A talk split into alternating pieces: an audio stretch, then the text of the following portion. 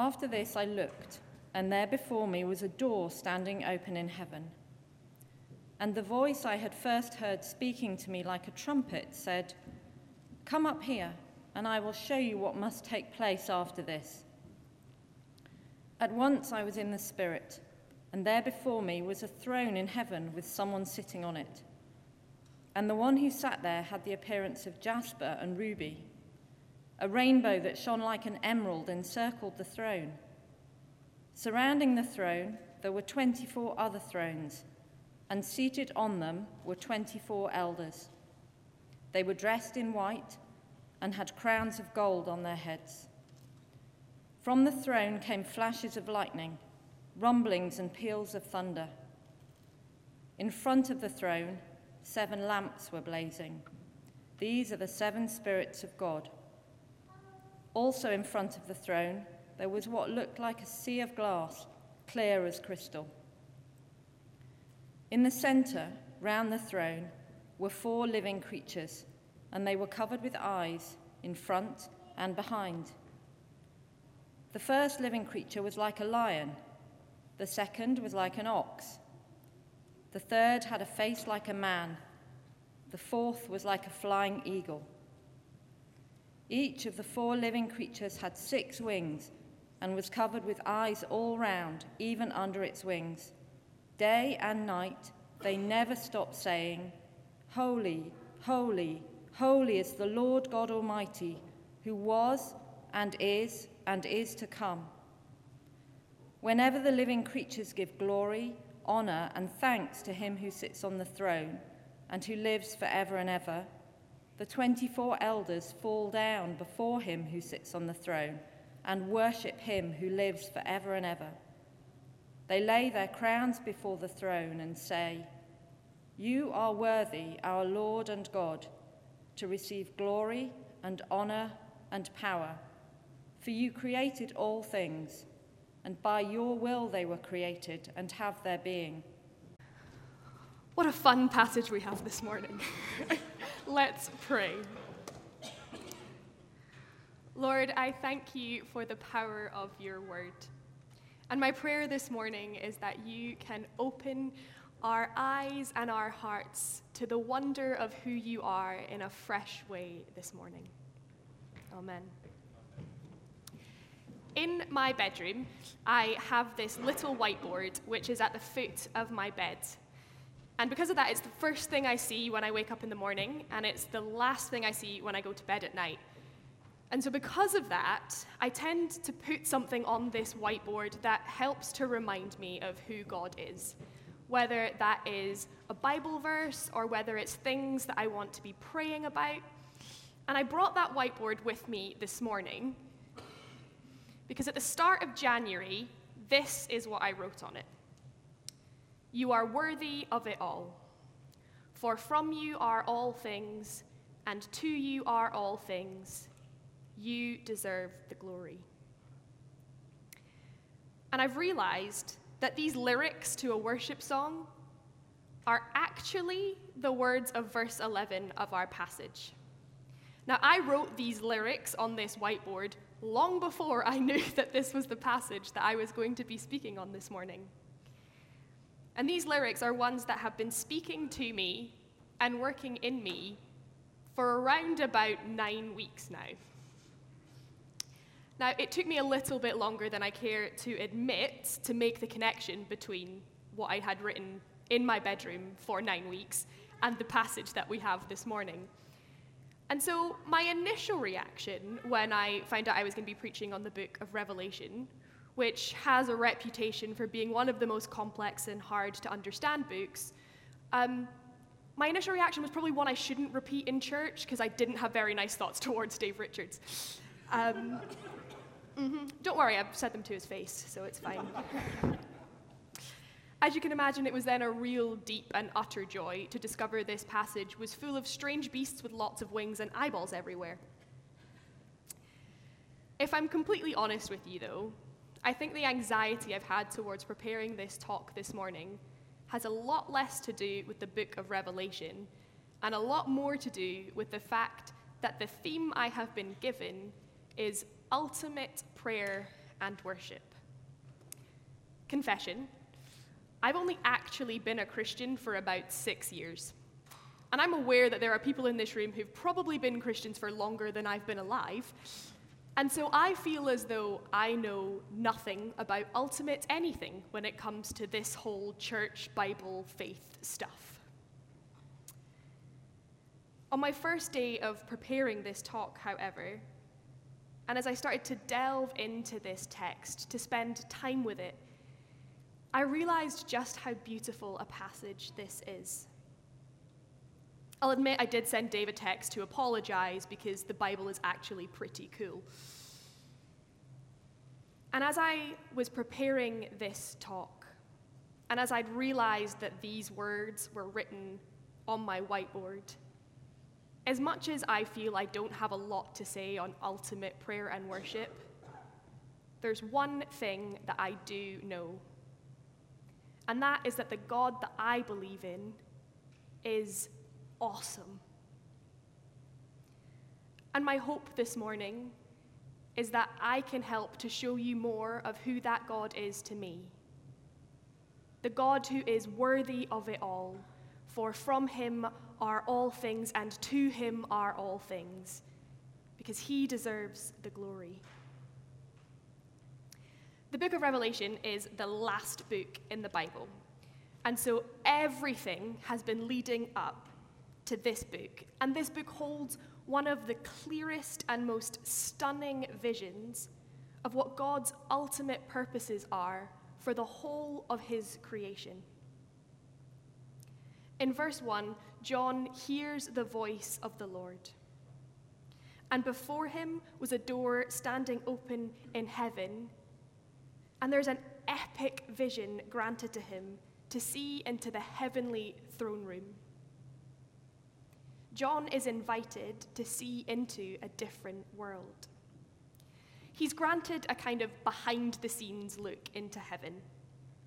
And not only does he get a foretaste of what's going to happen and how all of that will take place, but he also witnesses heaven as it is at this current moment. In verse 5 of our passage, there are flashes of lightning and rumblings of thunder. And this echoes the wrath of God that we see in the Old Testament.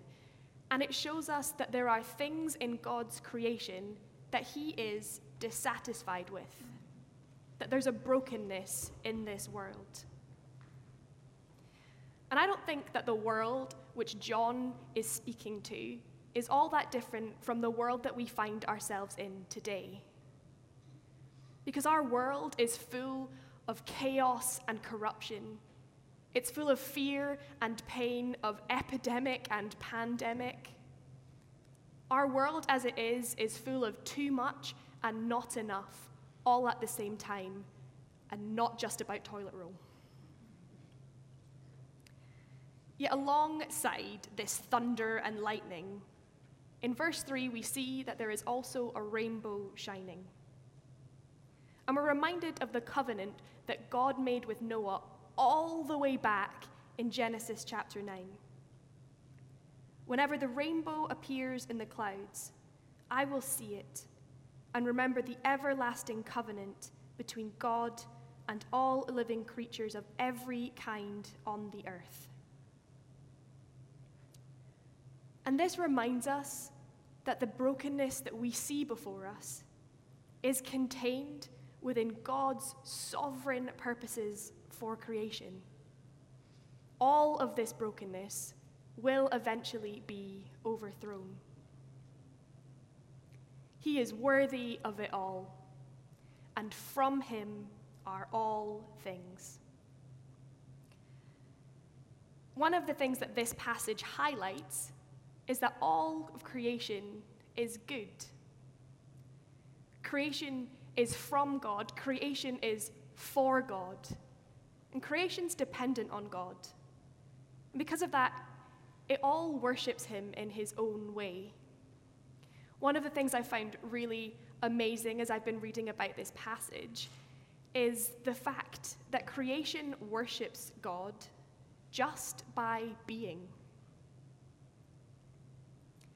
But what I found even more amazing is that as human beings, we understand why we worship.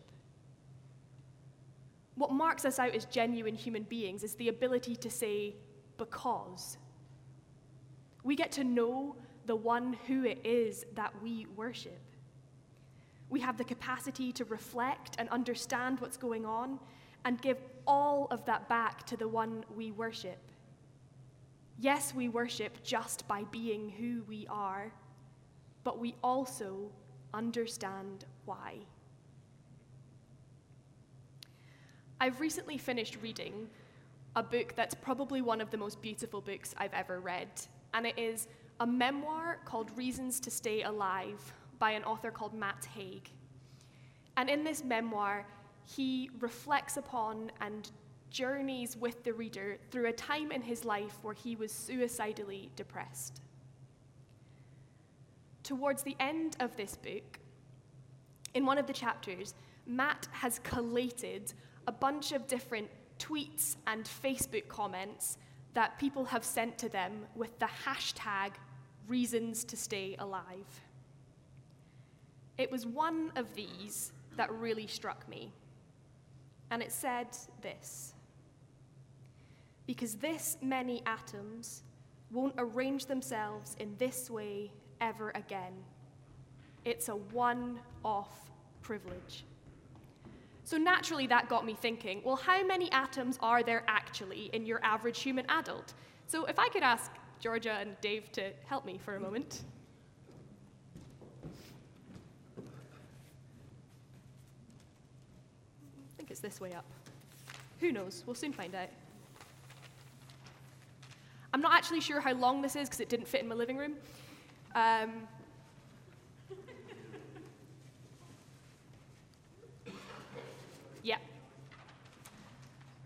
There are this many atoms in your average human adult. This is the number 7 octillion, which is a 7 with 27 zeros after it. I just want us to take a moment to reflect upon the fact that this many atoms had to be perfectly ordered to make you exactly who you are. A couple in the wrong order, and I wouldn't be me anymore. I think there are times when I can feel really tiny. Because I'm just Jess. Just one person in P's and G's.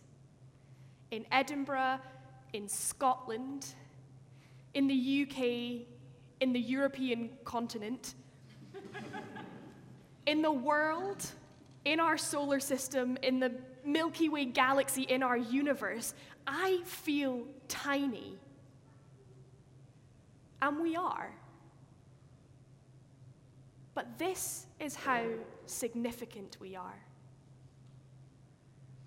As I was preparing for this morning, I thought that there may be some of you here who need to know this that the God who created the entire universe still took the time to perfectly arrange each and every one of your seven octillion atoms to make you exactly who you are. And that is exactly who he wants you to be. Thank you, friends.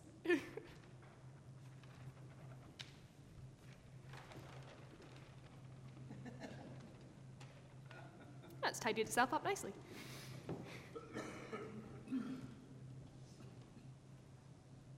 You are worthy of it all, for from you are all things. Quite honestly, when I see a number like that, I don't think I give God enough credit.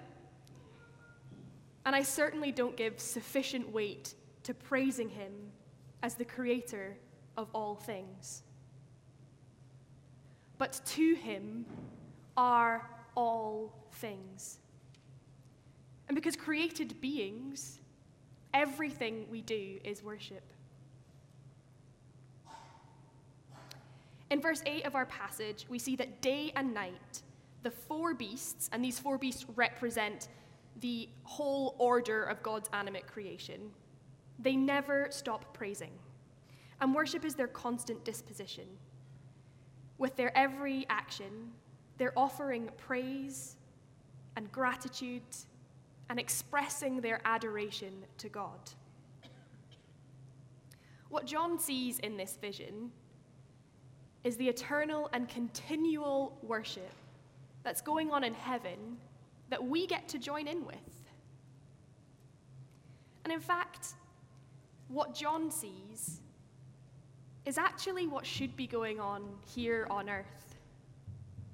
Because heaven paves the way and earth should follow. In one of the commentaries that I've read this week, it talked about how all of the eyes that are on these beasts, which are described in verses 6 to 8 of our passage, all of these eyes are to enable them to keep watch over the whole of creation on behalf of God. And initially, I found this to be quite a comforting thought that the God of love and protection is always watching over me. But then I started to think about this in the context of worship that's when I felt a little bit uneasy. Everything that we do is worship. Everything. Not just the stuff that we want God to see. And there's no point in trying to hide the other stuff, He's going to see it anyway. Everything we do is worship. But this idea has kind of come full circle for me this week, and I'm once again finding something comforting in this. Because even though God sees all of the mistakes that we make, He sees the progress that we're making. If every step in our walk with God is worship, what better praise is our progress? Sometimes when I hear talks on whole life worship, I can end up feeling a little bit guilty. Because if I'm honest with you, as I go throughout my day, I can forget about God. I have a bit of um, a chronic introversion problem. Um, and so for Lent this year, what I have taken up is leaving my house every day. And I feel very strange saying that out loud to people, especially when they ask what I'm doing for Lent, because, you know, Lent's about deepening your relationship with God, so what's leaving the house got to do with anything? Um, but for me, it's not uncommon to spend 50 plus hours indoor of a weekend where the only human contact I've had is the pizza delivery man. And I realize that in these times, when I spend that extended time indoors, not only do I forget what fresh air feels and smells like, but I forget who I am. I forget who God truly is. Because I'm isolated in my own little bubble with just all of my thoughts and my worldviews to keep me company. So that's why for Lent, I'm leaving the house every day. Even when I don't want to, and even if that means I do go outside in my pajamas because I'm not going to leave them otherwise. See, something as simple as leaving the house for God reminds my soul to praise Him. I'm comforted by the fact that throughout the whole Bible, God continually has to remind His people who He is and I think that's because God Himself knows whole life worship doesn't just happen. We have to remind ourselves to praise God and point our every action towards Him. As I've said for me, I'm leaving the house every day. But what do you need to do to remind yourself that to Him are all things? Because He deserves the glory. One of the ways that I most profoundly meet with God is actually through babysitting. Um, to some of you, that may seem strange that I find lo- looking after other people's kids as um, worship. But to me, it is. There's a kind of ongoing joke at the 11 a.m. service that I'm always attached to someone's child, and I actually don't know how I do it. Um, but God's given me this gift to be able to effectively communicate with small humans. And for me, that's worship when I can give that gift back to Him by giving harassed parents an evening off. And a little while ago, I was babysitting for Paul, who's one of the associate rectors here at P's and G's, so that he could take his wife out for a birthday dinner. Now, Paul has four kids who are three, five, seven, and nine, and I quite honestly don't know how they do it because one evening and I'm exhausted for a week. And every time I go around, Smith, who is their seven year old, does everything he can to try and wind me up. There have been times when I have arrived at their house and the door has been opened by a small person in a balaclava holding a bow and arrow. He quite likes to show off his ninja moves to me, you know, to try and like pin me down to the couch and scare me, really. Um, but this particular evening, he decided the way he was going to wind me up was by burping everything he said. And I, I don't think this boy realizes that I am infinitely more patient than he is persistent. But also, at this point, something in me was slightly triggered. Because there is a talent I have above all other talents, and that is to burp very loudly. I can't really believe I'm actually telling this story. Um, so he had decided he was going to burp the alphabet to me, and at that point I said, Come on, kid, you think that's impressive? just wait and see. So we went to the kitchen, I downed some fizzy juice, and proceeded to do the loudest, longest, largest belch I could right in this little boy's face. To which he just stepped back, eyes wide open, jaw dropped, and said, That was amazing. do it again. Now, it's highly unlikely that any of you would appreciate me burping in your face unless you are, in fact, a seven year old boy. But his reaction really struck something in me. Because when was the last time I had that reaction to something? When was the last time I was filled with that much childlike awe and wonder? When was the last time I witnessed something and it amazed me so much I couldn't help but say, That was amazing. Do it again, do it again, do it again. And so, as I've been preparing for today, this week I've tried to make it my mission to notice the small things and be amazed by them. This week I've been amazed at the fact that we can hold scalding hot liquid in our hands because someone invented mugs. I've been amazed at the fact that glasses enable us to see clearly. I've been amazed at the fact that when I took a slice of bread out the freezer to make a piece of toast, the ice on it glittered. How amazing is that? On my walk to work, I saw the way that daffodils and crocuses were growing up in clusters so they're never alone. I've also noticed the way that there's nothing we can do to stop creation. Because grass and weeds are managing to grow up even in the tiniest crack in paving stones. And so, this is the challenge that I want to leave you with this morning. Because to me, ultimate prayer and worship is exactly that it's stopping and paying attention, it's noticing the small things. It's noticing the way that God is at work in even the tiniest moments of our everyday life. There is never ending worship going on in heaven. And in the noticing, I'm trying to join in with that. And I wonder if you will join me too. As you try to dedicate even your smallest moments to God. Because He's worthy of it all. For from Him are all things, and to Him are all things. He deserves the glory.